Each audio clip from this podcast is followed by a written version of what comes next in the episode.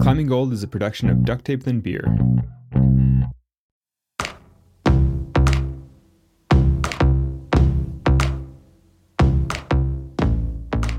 Alex, question. Are you a safety first or a safety third kind of climber? I think I'm probably more a safety first kind of climber than people might think. I, th- I think people maybe think of me as safety last, but I think I'm pretty close to safety first. I don't think or you're sa- safety you know, last. Maybe second. Yeah, safety second. Is that is that a type of climber? I don't know. Could be. No, I think yeah. I think uh, I think I'm a pretty safe climber, except for when I choose to do things that are relatively unsafe. I'm curious whether you think it's possible to ever be a totally one hundred percent safe climber. Like, in, like for instance, anytime you open up a guidebook or you buy a new piece of gear, there's always a warning label that says climbing is an inherently dangerous activity, et cetera. Yeah. I don't know. I mean, no, I, I think it's basically possible to be a safe climber. It just depends. I mean, climbing is so broad. It's true that there is inherent risk in climbing, but I think it's easy to go an entire lifetime as a climber without having any serious accidents. Yeah. Um, so this week on The Roundtable, we're going to tackle safety. And what does that word even mean? Is it possible to be a climber and be safe? Uh, Alex, who's going to join us for this week's Roundtable? This week we have Pete Takeda, who is the editor of Accidents in North American Climbing. He's also a long-time, well, lifelong climber who's done a little bit of everything throughout his, his I hate to call him old, but, you know, throughout his long career as a, as a as a veteran outdoor rock climber. And he's really seen the sport change over the years. Uh, Lisey and Lauren are going to join us from our team, so I think we're ready to dive in. Let's start making shit up. That's right. Okay. That's, That's isn't, that, isn't that the essence of a roundtable? We just randomly just make shit up. Yeah, pretty much. Yeah, you know. Here we go. This is Climbing Gold.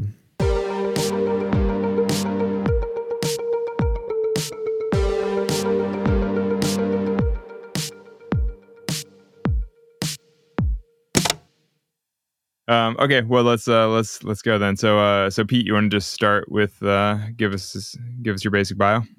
Yeah, so I'm Pete Takeda. You know, I've been climbing for, I mean, I, I added it up. I think I've been climbing for forty-two years, and pretty much have climbed in uh, every genre of climbing. And uh, you've climbed forty-two years? Yeah, I thought you were only like forty. No, how, how old are you? I'm so old. I, I only want to say, I mean, I'm in my late fifties. Yeah. Huh. No yeah, kidding. Yeah. You've been using uh, using a lot of sunscreen. You look great. Yeah, it's just it's it's all the clean living. Remember yeah, when we yeah, first sure. re- remember when we first met in Hueco Tanks? I don't remember Waco. Didn't we climb uh, didn't we climb Lurking Fear together though? No, we climbed we, we did climb in the valley, but uh, I remember that I first met Alex Honnold in yeah, it was the Rock Ranch in Hueco Tank, Tanks, and that was the two thousands. And I think it was just prior to you uh soloing Moonlight Buttress, but uh, but I knew who you were already. I'm like, oh, this is the guy to watch. And you come in and you're yeah. like, oh yeah, I just wanted to check out bouldering because, you know, I just wanted to see what it was like. And I remember handing you a bottle of whiskey and I was like, do you see those three girls over there? You're like, yeah. I go, they're gonna go on a moonlight bouldering thing. You should take this and go with them. I do not remember. Are you sure you're thinking of the right person? So, so, yeah, so that yeah, what happened? Yeah, it was it was you, because I remember you're, you're trying something like like Loaded with Power the next day, and yeah, you're like something. You said something to the effect of, "Yeah, you know, I didn't expect it, but bouldering's kind of hard." Yeah, it is kind of hard. Yeah. But so did, did did I did I take the whiskey? That, you know, then what happened? I'm like, what happened to the girls? What happened to the whiskey? Like, I don't know. I, I don't think. Like, like did he were, send the boulder? So, yeah. You were so taken by the bouldering. I think we forgot to have that conversation. I'm sure you didn't drink huh. it. Yeah. Well, so I was kind of drunk. Well, I, I know I didn't drink it. I would definitely remember if I'd taken a bunch of whiskey and chased some ladies to Boulder. I know I didn't do that, but I'm like, but then what happened? Yeah, I mean, uh, when, when you walked in, you looked a little bit bored and maybe slightly disoriented. And me, having hmm. been embedded there for weeks, I figure I would uh, point you in the right direction. So, so give us your uh, your actual bio though. Besides being an instigator of trouble and, and the Waco Rock Ranch. yeah. yeah, so. You know, I've, I've been climbing for whatever, forty plus years. Uh, yeah, I, I lived in Yosemite for seven years. So that's kind of my, that's kind of where I grew up and learned how to climb. And, you know, I was around for the birth of sport climbing, the birth of indoor climbing, uh, the birth of bolted mixed climbing, all that kind of thing. So been a participant in all these different genres at a, I, I think a decent level, not a, not A, but maybe B plus over the, over the years. And uh, I think I've done like fifteen Himalayan expeditions, been to Alaska a bunch. Yeah, I've been to, I think Peru, like fifteen expeditions. So Jesus. Yeah. Yeah. And I'm kind of under the radar uh, a little bit. Yeah. I just want to go climbing. That's, that's my thing. And I'm also working on a book project. So I've written a couple books, but I have a book project, and uh, it's, it's the history of American climbing from nineteen sixty-four, pretty much to the point that you solo El Cap, because to me, that's kind of the end of like a relatable. It's the climbing. End of history. Well, it's not the end of history, but I think one has yeah. to have context to look back. But it's definitely this distinct bookmark in history. And I think past that point, you know, things are still like coalescing and maturing and kind of getting into sharper focus and context. So yeah, that's, so in exchange for me sitting on this, um, you know, podcast, you have to, we have to do an interview sometime. So that's, that's fine. If if I get to end your history book, I'm, I'm honored. Yeah. It's like the last, it's, it's the last world word in uh, American climbing history. Yeah. So Pete, you're obviously the editor of Accidents in North American Climbing. Lauren, you've, you've helped as an editor as well. Um, I've been in the book. Alex, I think you have too. Is that right? I'm not sure. I, well, I am sure. I we, we double checked. Oh, are you? Yeah. Which uh, w- which which thing am I in? Uh, you were, I think, in two thousand sixteen. Um, would that have been right? Oh, I wrote up. Yeah, I wrote up when uh, when Sonny dropped me at the at uh, Index. Totally. Yeah, I remember that. That's kind of embarrassing. Yeah. So, so yeah, I have been in it kind of recently. Yeah. Yeah. I, for, I forgot that I wrote that up. Has anyone else appeared in it? Actually, like, besides editing it? No, only Alex and I. I mean, I, I look back, I, I should have been in there a bunch, but I kind of escaped on my own power and never talked about it. So, yeah. Like, like, it shouldn't be embarrassing to be in it. We should look at it as uh, what we're doing is sharing an accident, an experience, and through that, we're informing the general climbing public. Well, that, that's why I wrote up my last accident in twenty sixteen. So it's kind of like it, it's an, it was an easy accident to occur, and you know, it's kind of like, well, it makes sense to to remind people that, you know, if you're not paying attention, you can totally botch things. Yeah, what was the accident? Out of curiosity, it's uh, my now wife lowered me off the end of the rope by accident. You know, it's just her lowering me off the end of the rope, but it wasn't really her fault because she had just started climbing and I was using a rope that was too short. And, you know, basically I set everything, I like set her up for failure. There's like no knot in the end of the rope. I was like, here we go, let's do this thing. And then it turns out the rope is too short. But it was kind of a confluence of a bunch of things where, like, right before I started to pitch, I switched to her parents' rope because I was like, oh, we can leave a top rope on it for them. You know, and it turns out their rope was way shorter than my rope. And, uh, you know, it was like all those kinds of things that add up. And so I only fell like fifteen feet and I, you know, I got banged up, but it wasn't that serious. But, you know, it was a sort of obvious and preventable. I mean, it's ex- exactly the kind of accident that you read about in Accidents in North American Mountaineering. You're like, oh, what a, what a botch. Yeah. It's funny. Like an accident like that is like, it's the Swiss cheese effect. It's, uh, you know, a couple things line up and suddenly you have this hole you can put your finger through with a, in a piece of cheese. So yeah, no, that that was exactly it. We were kind of like, oh, several things happened, and then as a result, I fell and got hurt. And you're like, well, that's why you write it up, so that people pay attention to all the different things. Do you feel, Pete, like, is that the point of the book? Is that, that basically to kind of educate and... Yeah, I think it is to educate. I think, you know, because I remember reading Accidents in North American Mountaineering when I was just starting climbing, and, you know, there's kind of this morbid interest I had as a teenager in, well, what happens to other people when they do this or do that? Uh, and that later grew into just an interest in, well, what are the factors that went into contributing to an accident? And this was especially as I grew more and more sophisticated with my climbing. We are here to, you know, portray and report accidents, and in some cases provide advice or information that might be helpful. I think where there's a little bit of a gray line is, you know, we don't have a prescription for, in other words, we don't prescribe a specific solution for a specific accident, because there's so many things that go into any one given accident. And there's also no exact right way to do specific things. So, but it is helpful the way you guys categorize the accidents, where, you know, at the end it always summarizes it with like, you know, fall with poor gear and loose rock or whatever, you know, it breaks it into categories where you're kind of like, these are the things that contributed to an accident.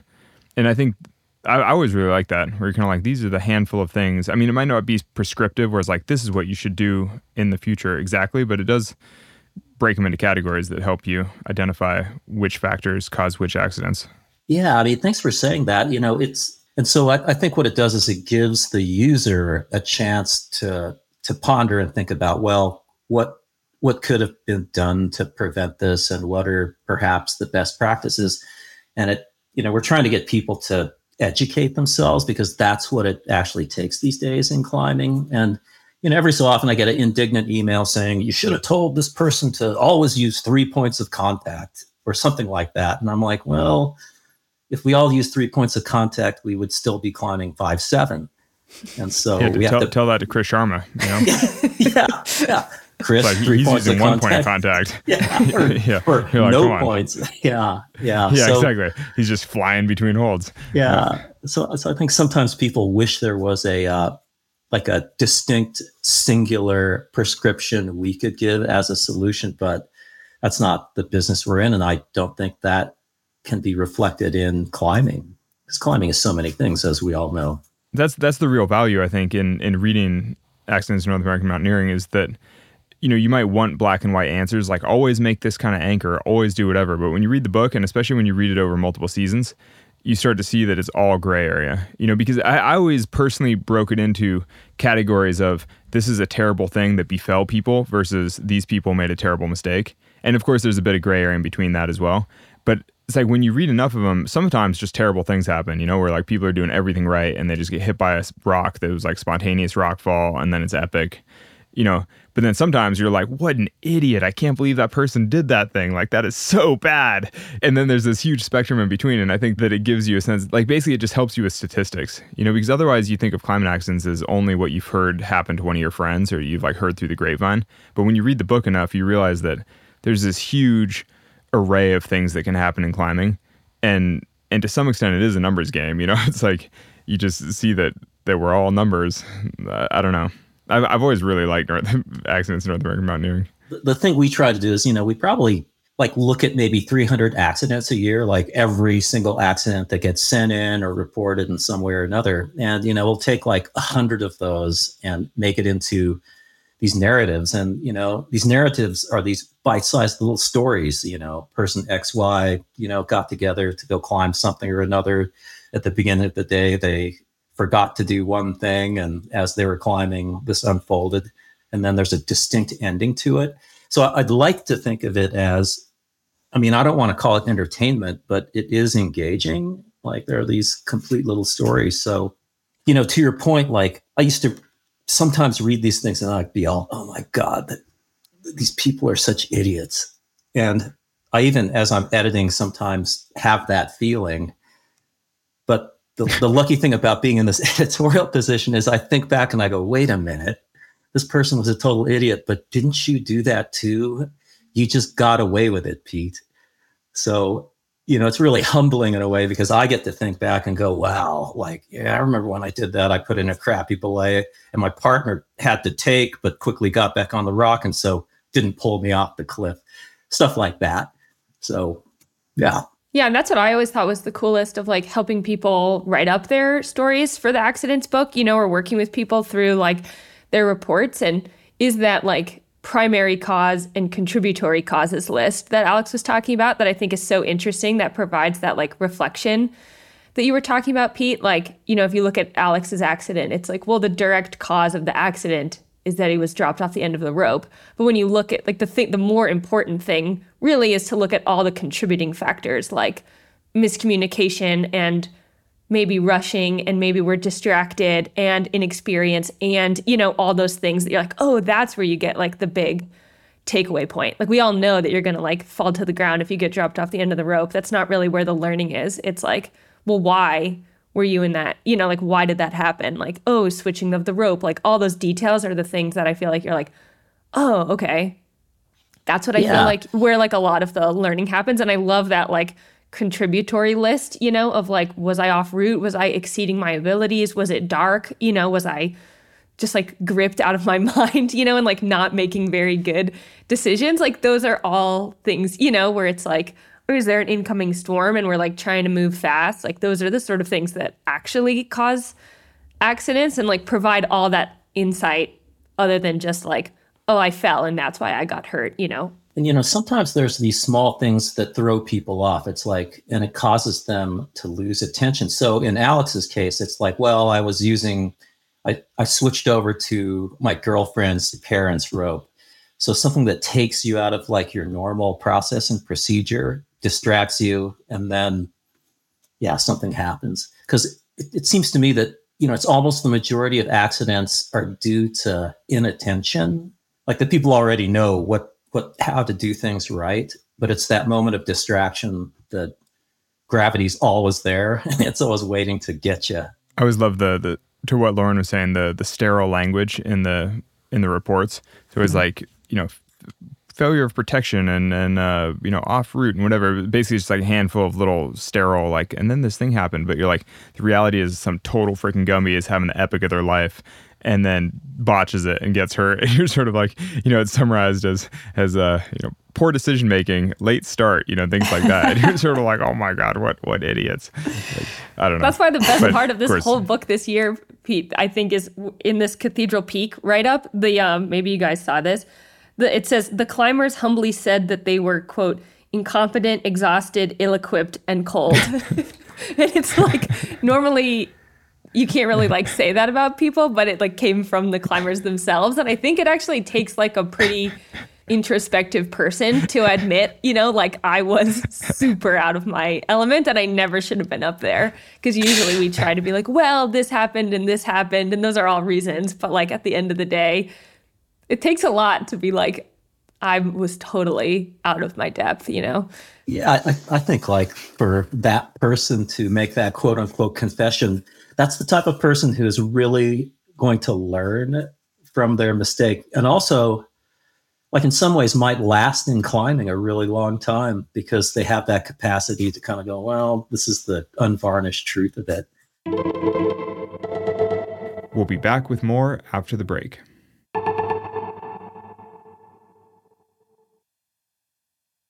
Like when we say the word safe, everyone knows what that means. Like, safe is safe. It's the absence of danger. And on one level, it's pretty objective, but it's, I think, kind of a fascinating thing because the moment you drill down into it, it becomes clear that safety, when it hits the real world, it's completely subjective, right? Like, you think about it, not just in climbing, of being like, well, we're being safe, right?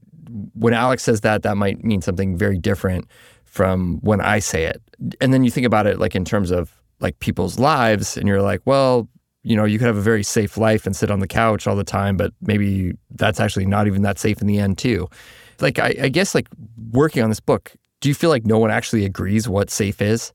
Like, as someone who's sort of having to be like the moderator of that discussion, yeah. That, do you think there is actually one definition of safe?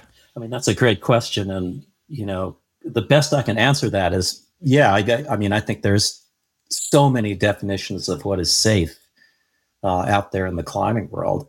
For instance, I'll give you an example. Uh, a week ago, I was belaying my friend and his daughter was there. And his daughter is pretty much my adopted niece and we get to go climbing together. So she's nine years old. We're having a great time. And her dad is top roping and, and taking forever working these sections. So I just have him locked off on the GriGri and I'm chasing her around the gym.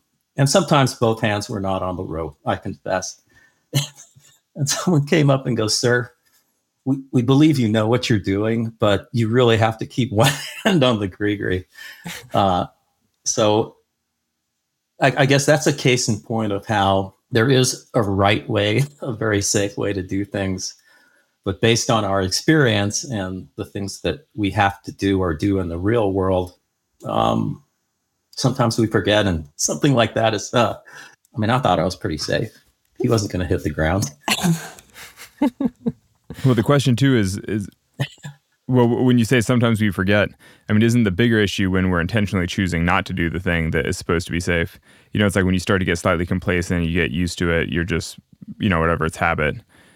I don't know. I was thinking, you know, in, in sort of preparation for this chat, I was thinking about all the sort of official ways that you're supposed to climb and then all the ways that I climb now, you know, because like my, my aspiration nowadays is to reach the top of a cliff with no gear left on my harness and then just sit behind some rock and belay my partner up, you know, like because if you wind up with a whole bunch of gear left over the top, you're sort of like, oh, why'd you carry it all the way into the mountains and all the way up the mountain? You're like, who cares? You should just like sit down on something and belay. But like, obviously, that's not what's taught in any kind of book. But you know, it's kind of habit now and it, and it works and it's great. And I don't know, it seems like the real safety issues are when you're choosing not to do the thing that you know is textbook, but but you just can't be bothered. You know, I totally agree with that. There's like what actually gets done and what actually works and then what the textbook is. And, and uh, I guess, I'll, yeah, I was talking to, to Lauren the last time we were we were speaking in preparation for this interview. And I go, well, you know, there's the the front I have to put out there as the editor of this book. And then there's the things I know I have to do and do do in order to climb the things I want to. And it's, you know, there's, there's so many, so many different standards out there to your point. Yeah. I, I just think it being attentive and competent, like those are the two things one has to possess. And a lot of the accidents we see here is one, yeah, people being inattentive, or two, they're getting in situations where they're not competent. Well, I think what's like interesting too, when you talk about the idea of textbook, is that the textbook like changes over time. Like I feel like if any of us now like went out to go sport climbing and I put you on belay with an A T C, you know, while you're about to like lead your sport project, you'd be like, what the hell is that? You know, like that's not how we like do things anymore. But like for a really long time, it was totally acceptable to like climb with not a GriGri because they didn't exist. But now you'd be like, what? That's super sketch. I'm not doing that. And I think there's like textbook that changes over time. And I'm curious how you guys have noticed your idea of, I mean, both towards safety, but also like away from it, you know, and the things that you're like, well, I've kind of like accepted this. Yeah, you know, regarding using an A T C, you know, and also having a GriGri, like I see quite a few accidents because people don't know how to use an A T C. They think it's only for rappelling. And yeah, you see these super complex, intricate scenarios unfold.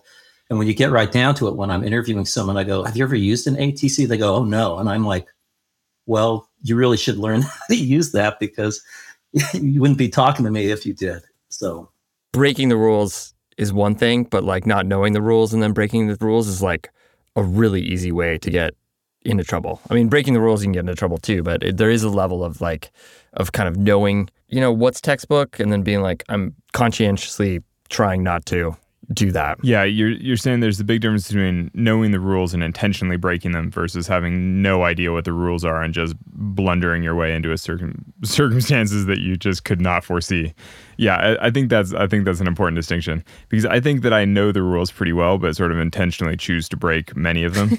but but I do think I do know them. You know, I mean, I've read Freedom of the Hills, I've read all the all the books over the years. You know, like How to Rock Climb, all the all the classics. But now I just intentionally choose to ignore most of it. Actually, so it's funny, at, um, I've, at, at events over the years, I've probably had like a half dozen people ask me to sign their copy of Freedom of the Hills. You know, people ask you to sign whatever. But um, but whenever I sign Freedom of the Hills, I pretty much always sign, you know, like, like this is great to a point, or like learn this so that you can ignore it, you know, or random like variations of the theme. Whereas like, this is a great thing for you to learn, but you should not apply it too wholeheartedly. You know, it's like, like don't take this as dogma because it's like a good foundation, but you don't need all of this. I think a great example of that is is uh, the modern prevalence of simulclimbing.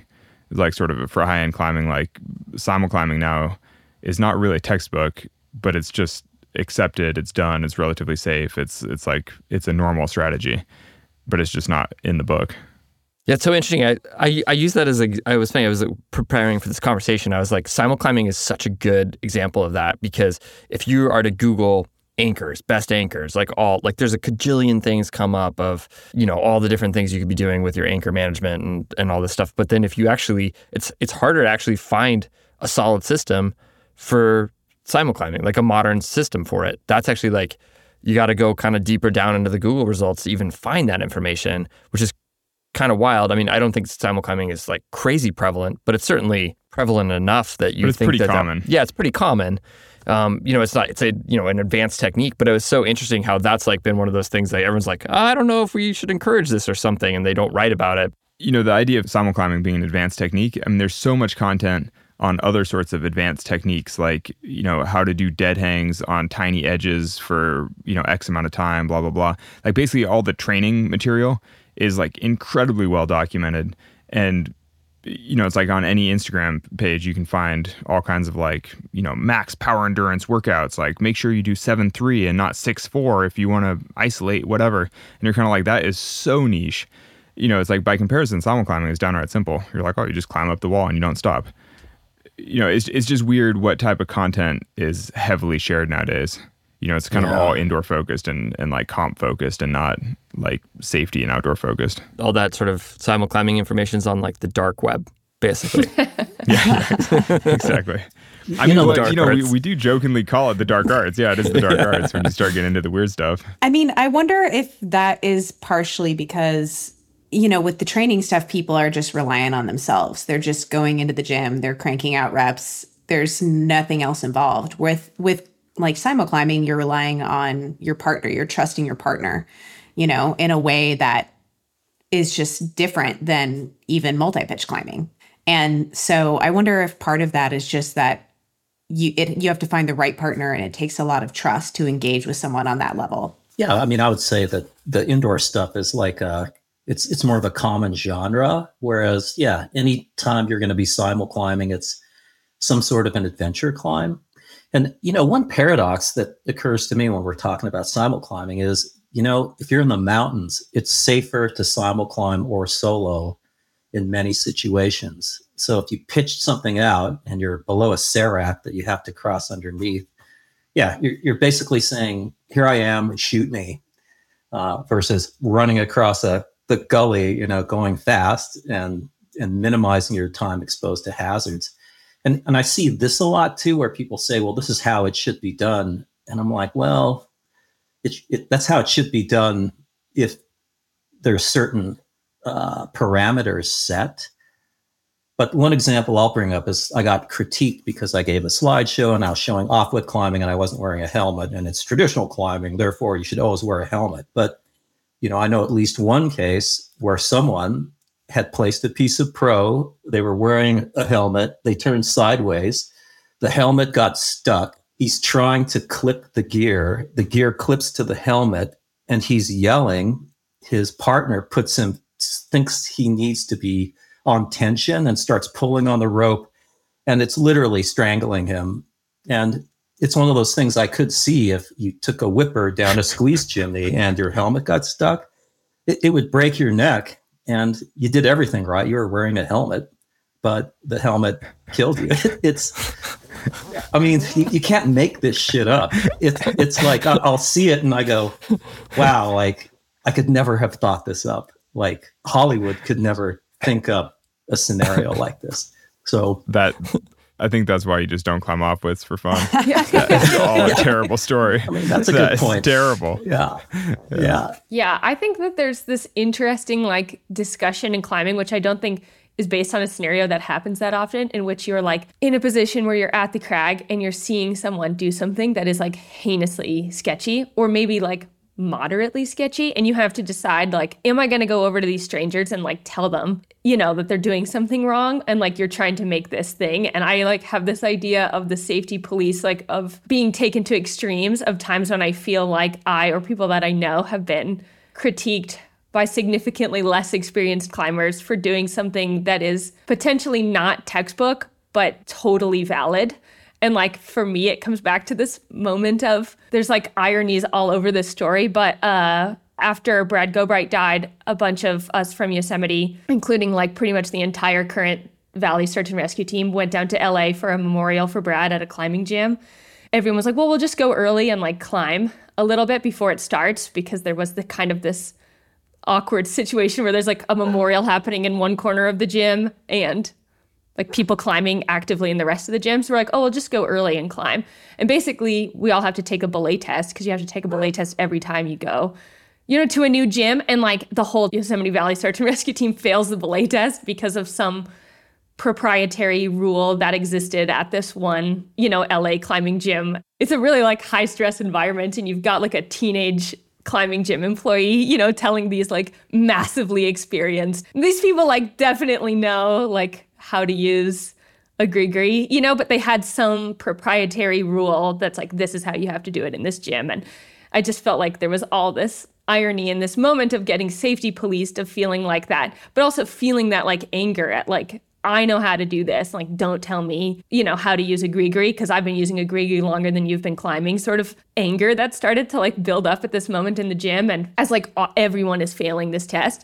And um, yeah, I don't know. And I just feel like, yeah, it, com- it always like reminds me of moments where like, obviously there's like, there's just a million different ways to do things. My guess is that you've all also had moments of having like awkward interactions with folks. I mean, Pete, you just talked about one that you had at the climbing gym too, of just being like having those confrontations with people, not over like things that are obviously dangerous, but like just differences in like ways that you've learned how to do things.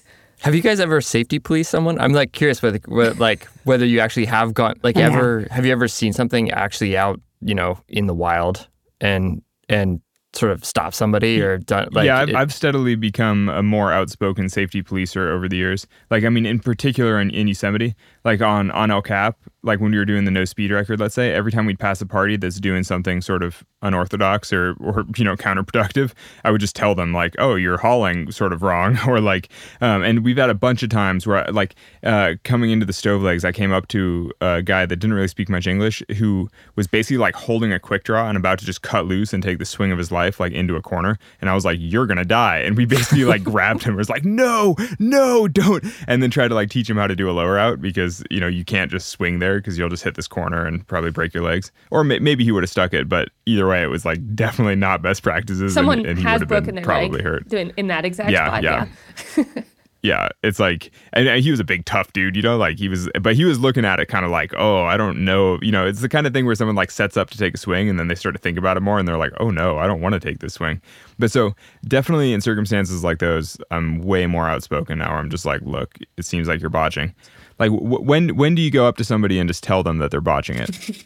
Well, I don't know. I mean, my, my contention is that you should do that more often than you think you should. You know, that it's probably better, especially if you're not if you're not douchey about it, but be like, uh, you know, have you thought about what will happen if this person falls? Or like, oh, hey, I noticed that you have four meters of slack out and your, you know, partner's only three meters off the ground. You know, should you, con- I don't know, you know, you can be tactful about it. But I feel like it's generally better to say something than to not say something. But has anyone ever been like, hey, bro, I got it? I mean, probably not, because you're Alex Honnold, but I just feel like if I did that all the time, like as often as you did, I feel like I'd get more... Like, I'm afraid of the pushback. People being like, yeah, I freaking... No, yeah, I, thanks, I really... You know? I, I rarely uh-uh. do this, honestly, because I don't like talking to strangers. But, mm. I mean, if you see something that's actually sketchy, I mean, it is kind of your obligation to say something. Also, the pushback, I mean, well, who cares? I think that... I mean, isn't the point yeah. to feel like you did the right thing? You know, it's totally. Like just to say... You know, it's like it's like having integrity or whatever. You're sort of like, oh, you see... Like, if you saw someone about to step into traffic, like, you would stop them. You know, because you're like, oh, that person's on their phone and they're about to step in front of a truck. You're like, whoa, I should do something. You know, I feel like seeing somebody, you know, load their GriGri backward at the sport crag or something is kind of the same genre of mistake. Like you should you should just intervene if you see something that's like an accident waiting to happen. I think there's more, it's like easy when someone's like fully botched it, right? Like the GriGri is not loaded correctly and it's like like a really high stakes. It's really easy. But then I feel like there's lots of those middle grounds of like, They like they kind of have a lot of slack out. It's not, you know, or like just things where you're like, uh, it's pretty borderline. And I feel like that's when it gets like harder, you know, to feel like you're like, well, there are different ways of doing things and people interpret things differently. Like, But but don't you think that it's still better for somebody to bring it up and then to have the the very brief conversation where you're like, oh, I appreciate your input. I per, you know I know that, and I prefer to do it this way for this reason. And it's all a totally adult conversation. It's chill. I mean, that's the thing, is it doesn't always have to be contentious. I mean, you can just tell somebody like, oh, I think that might be a little too much slack out for this particular situation. You know, like, no offense, just you know want to make sure your partner doesn't get hurt. You're like, moving on, you know, and, and if they choose to get offended by that, that's that's their choice. You know what I mean? Like, I mean, you can say something politely and respectfully, but still just have their best interest in mind. I actually, several years ago, was climbing at an easy crag in Red Rock and saw someone belaying inappropriately and said to them, like, hey, you know, maybe you should think about doing it this way. And they told me they were an A M G A guide and that I was wrong. And I was like, okay. And then about ten seconds later, their partner fell and hit the ground. And um, there was a rescue that had to happen. And it was like just awful. It, like, it, I mean, I just remember thinking like, man, I said something and this still happened. Yeah, but and, isn't that better than having not said something? Yeah. At but, least you don't have to second guess that way. And I'm not saying that, that that means we shouldn't say anything, but it just, I, I think it's hard too, because sometimes if, you know, especially a female speaking to a male, like I was in this instance, like it can be a little tough sometimes to get the reception because people think that you don't know what you're talking about. Um, yeah, but I think that the thing to to focus on is just doing the right thing, which in that case, you're like, well, you did your part, you did the right thing. You can at least sleep yeah. well at night knowing that you did the best you could. And, you know, beyond that, you're kind of like, well, it was truly that person's fault. Like they really botched it, you know? Yeah, absolutely. I don't think I did the wrong thing. I think it's just more interesting that like that dynamic exists sometimes in this conversation that, you know, people, you might approach someone and, and they might not trust you or or hear what you have to say. Yeah. Worse yet, they might, they might, in defiance of your instruction or your advice, they might, they might get even worse. I could see that happening too. There's a there's a high level of indignation yeah. in the climbing world, um, and uh, yeah, it's, you, you kind of you know risk running into that, I guess. But um, but that shouldn't be a barrier for doing the right thing. You know, it's like no matter how indignant somebody is or how upset somebody gets, I mean, that shouldn't stop you from from doing what's right in a given situation. Yeah, absolutely. I think the way I think about it is like if my partner was doing something sketchy, I would want someone to say something to them if I was climbing, you know?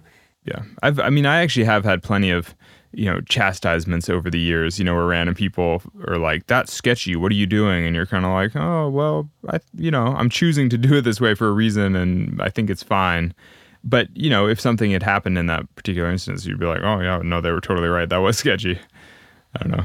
Yeah. I remember I, yeah. I was I once uh, climbed the Third Pillar of Dana in Tuolumne, like classic five ten, and I got to the top and I was belaying a partner up, and somebody on the top was like ranting about how he hated people that had sketchy anchors and blah, blah, blah, about like, I can't believe somebody would do that, and then kind of like looked over and I was belaying up a single number one Camelot, the, like, you know, the only piece I have left or whatever in this one block, but I was like, it's fine. We're sitting on top of the mountain, you know, like, you know, I felt very safe.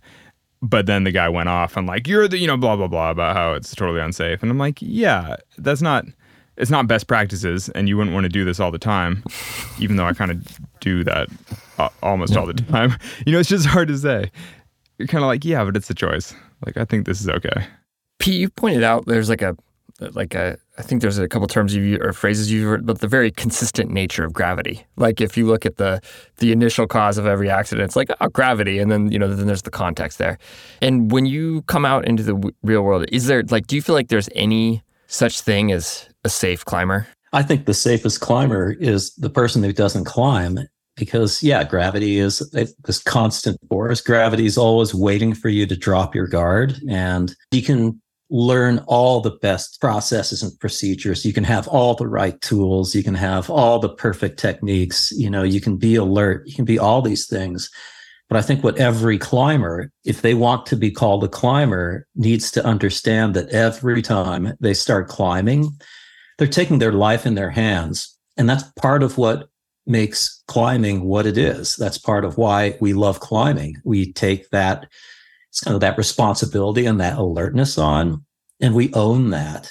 And I think the the trouble is, is when you know, people might feel entitled to climb a certain grade, or they feel like they're, without putting their due diligence in, that they're capable of doing something, you know, and they don't take the proper precaution, or they cease to pay attention. That's where you see accidents happen. And I think if everyone, like when we went out there, said, wow, you know, my life is on the line, my partner's life is on the line, then I think statistically climbing would get get safer. We'll be back with more after the break.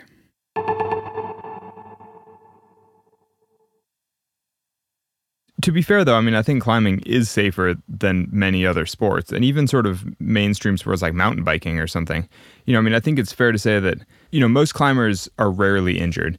I think that the the important distinction with climbing versus other sports, though, is that injuries are often fatal, or can be. You know, yeah. that the stakes in climbing are really high. But climbing isn't that dangerous. I mean, we all have a lot of friends who have climbed for forty years and never had any kind of injury. Yeah, I would agree. Except for, like, you know, tendon injuries where they're yeah. like, oh, my middle finger is a little strained because I was doing that mono move over and over. And you're kind of like, that is grossly different than people breaking their clavicle mountain biking like every other season. Yeah, like I think if we could get real good statistics on, you know, user hours out there uh, per cat per climber, you know, and came up with a, you know, a sum total of that, and then compared that against the accidents, I, I bet you climbing would be statistically an incredibly safe sport. And I think that's because if you're any distance above the ground, it's in our nature to be alert and to consider what the ramifications are. And I think, yeah, you know, our fears play into that. It's like, wow, this is a spectacular position. I'm a bit anxious or afraid. I'm going to pay more attention. So, like, climbing's exploded, right? And in theory, this book has kind of always been about the same size. You know, there's a, the, and obviously maybe you're like selecting more, like not doing duplicates of, of each accident. Like, I, I feel like the, maybe climbing is becoming safer. Like, people are actually becoming better at it. There's like, like the, the reality of, of the fact that there's so many people climbing, and yet this hasn't turned into like a four volume edition every year. That's just because Pete's a good editor. He just throws most of them away. He's like, whatever, we already read this or one. Do you guys see more? Like, are there more uh, reports coming in than there were ten years ago or twenty years ago? Yeah, you know, I was looking back at the charts that that record the number of accidents that get reported, and I would say that it has gone up in numbers. I think what you see published in the book is reflective of the page count we have to work with and how many accidents can we actually report. And But has it gone up per capita? Like, has it gone up per, per as a percentage of climbers? Because there's so many more climbers. Like, obviously there are going to be more accidents, yeah. Yeah. but are there proportionally more accidents? Th- that I, I kind of doubt, actually. I, I don't know. You know, we don't have a statistic on how many people actually climb or how many, you know, days or hours those people actually climb. So it's it's hard to get data. But yeah, I, I would say for my gut, yeah, I'd say there's the proportionally probably the same number of accidents. Yeah, there's just way more people climbing. Mm-hmm.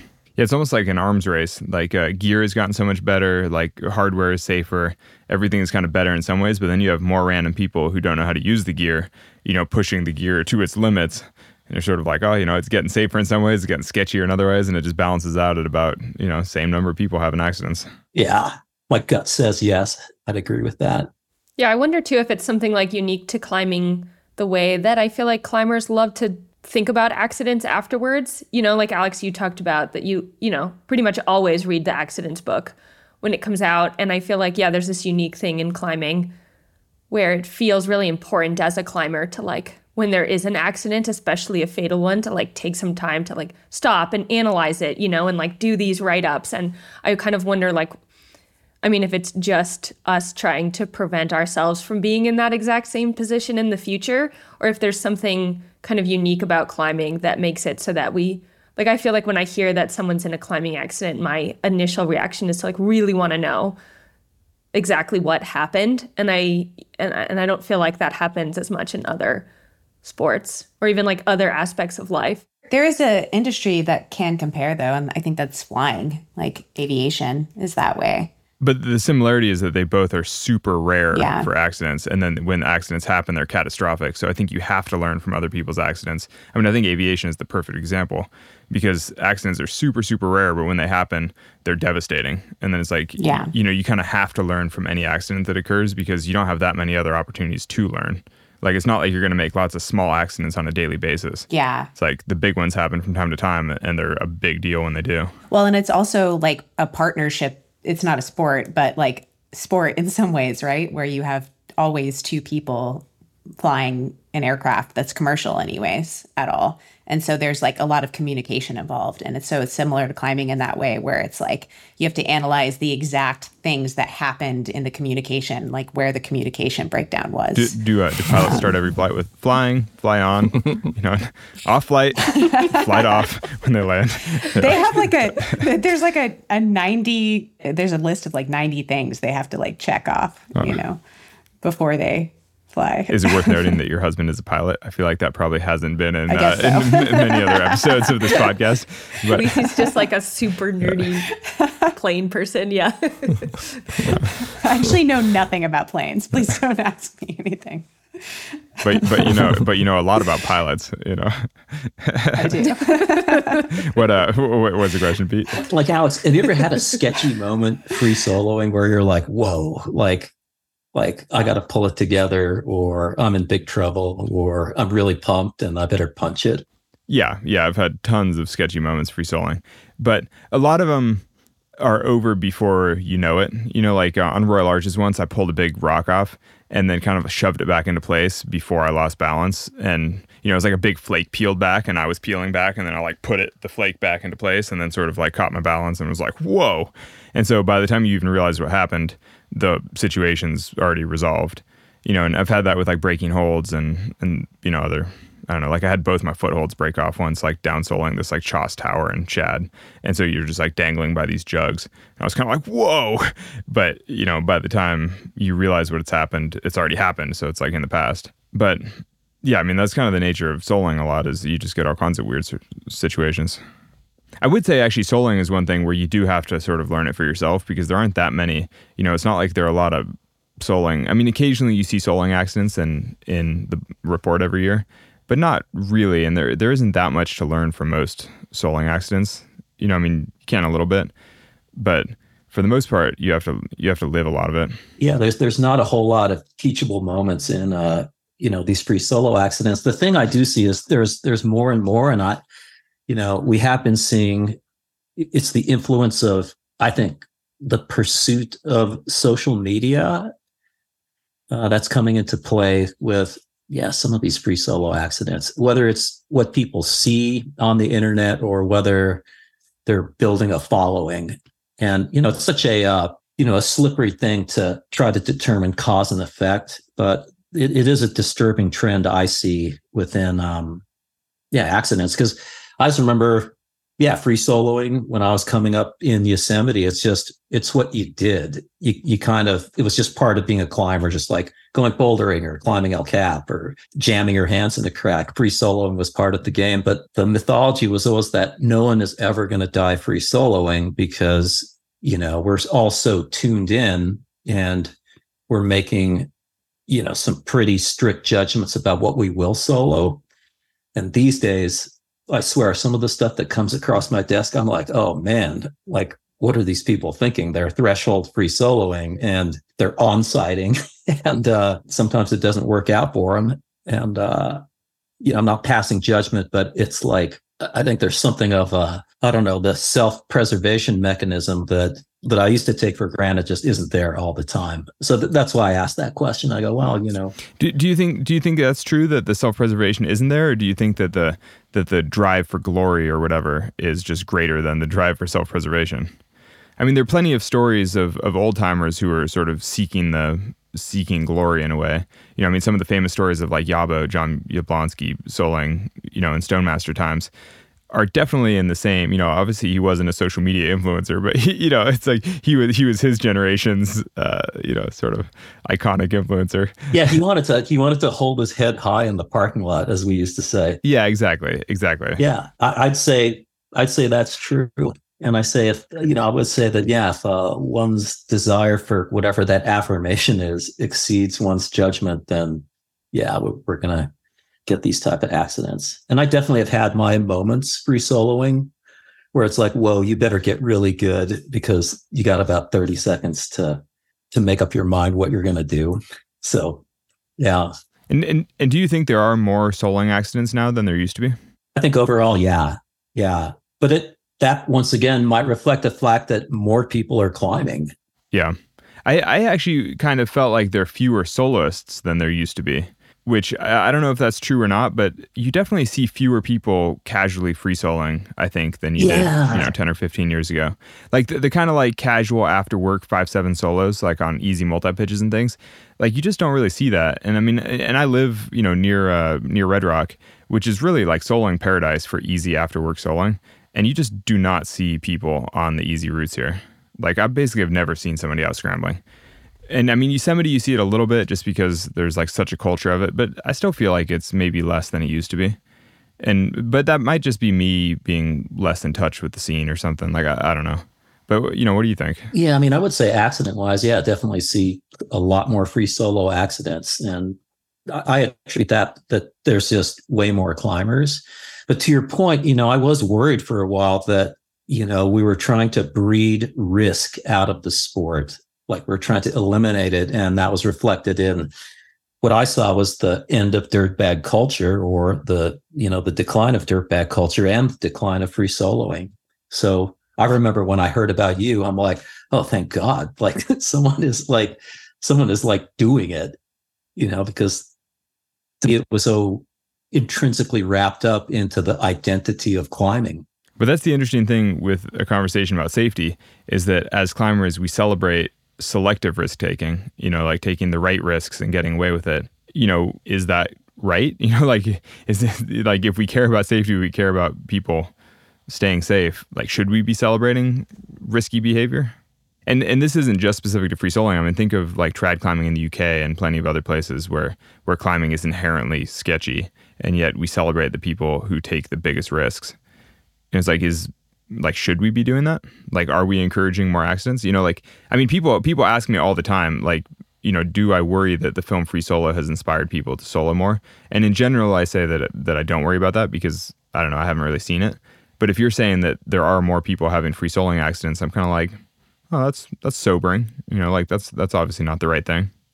Yeah. You know, I mean, I, I think a question like that goes back to like our assessment of what climbing is.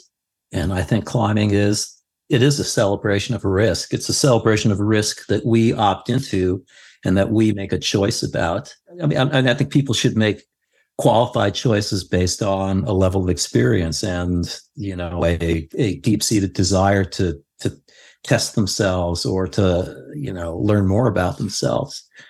So it, you know, it does come down to what role, what role does risk play in the way that we define climbing?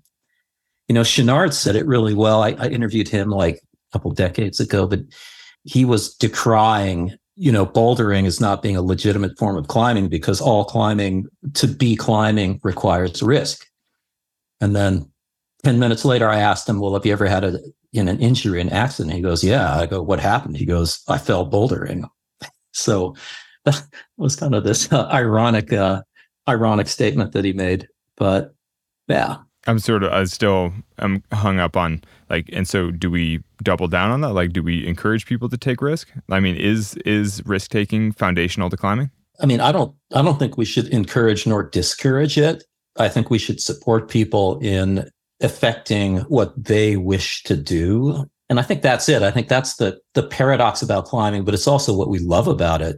You know, we have the choice to, uh, train really hard and try to climb five fourteen. We have the choice to go out after work and free solo this five seven. And it, if I think if people really owned all their actions in climbing and and also based their their goals and their judgment and set their vision in accordance to the reality that they live, well, we might not have so many accidents.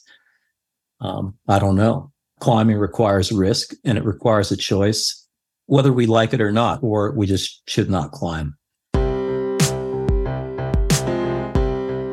Thanks, Pete, for chatting with us. Accidents in North American Climbing comes out every year as part of a membership with the American Alpine Club. That's how you get the book. Visit them at American Alpine Club dot org. Climbing Gold is a production of Duct Tape Then Beer. Alex Honnold is our host. Today's show was produced by Marco Seiler-Gonzalez and me, Fitz Cahall. Additional editing and mixing and mastering by Evan Phillips. Music by Brendan O'Connell. Our YouTube and social media editor is Skylar Perwins. Our executive producers are Jonathan Retzik and Ben Endy for R X R Sports, and Lisi Hendricks and Becca Cahall for Duct Tape Then Beer. Thanks for listening.